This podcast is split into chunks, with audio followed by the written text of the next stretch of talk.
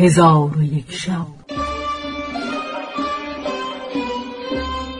چون شب چهارصد و نود و یکم برآمد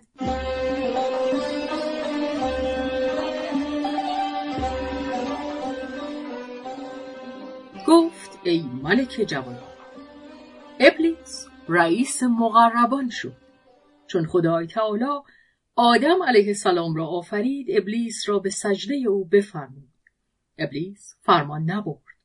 خدای تعالی او را براند و نفرینش گفت. چون از او نسل به وجود آمدند شیاطین بودند. و اما آن شش پسر که اطاعت پدر کرده اند آنها جان هستند که ایمان آورده اند و ما از نسل آنها هستیم. بلوغیا از سخن ملک سخر تعجب کرد و به او گفت ای ملک همی خواهم که به یکی از اعوان خود فرمان دهی تا مرا به بلاد خود برساند.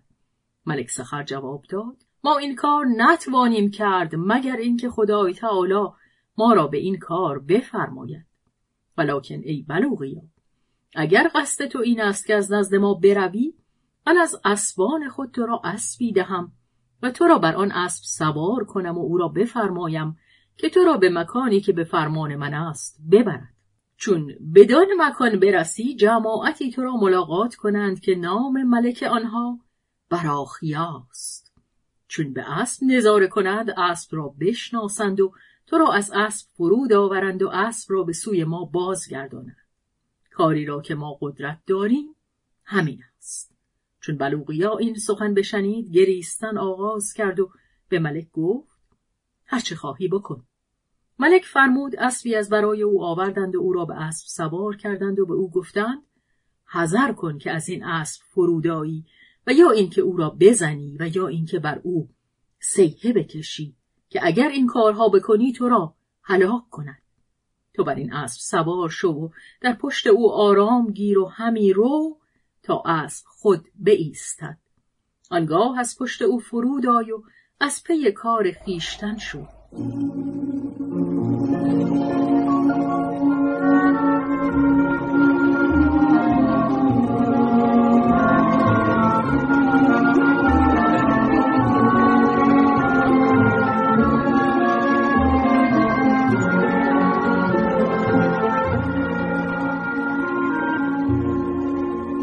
بلوغیا به اسب سوار شد و روان گشت و دیرگاهی در میان خیمه ها همی رفت. ولی در آن مدت جز به مطبخ ملک به جایی نمیگذشت بلوغیا در آن مطبخ دیگ ها دید که در هر یک پنجاه شطور بود و آتش در زیر آنها زبانه می‌کشید چون بلوغیا آن دیگ ها بدید و بزرگی آنها نظاره کرد خیره خیره به سوی آنها نگریست.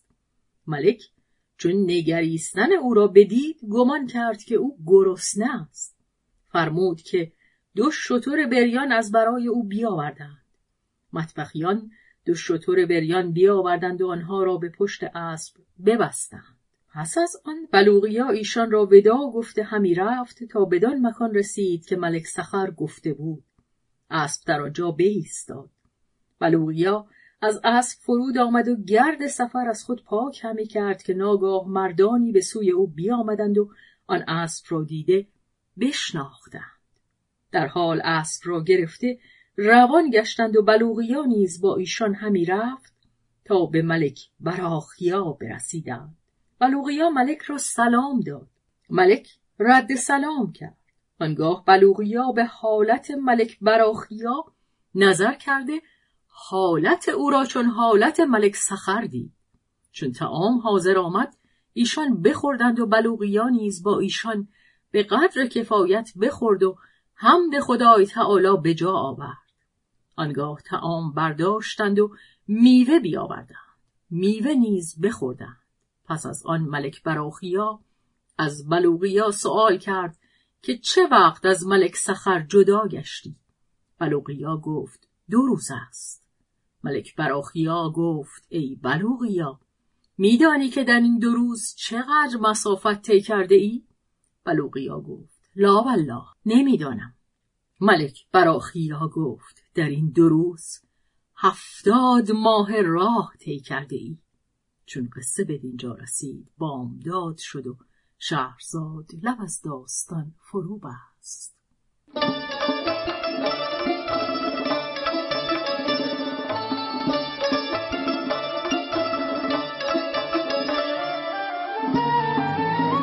قصه گو شهرزاد فتوهی.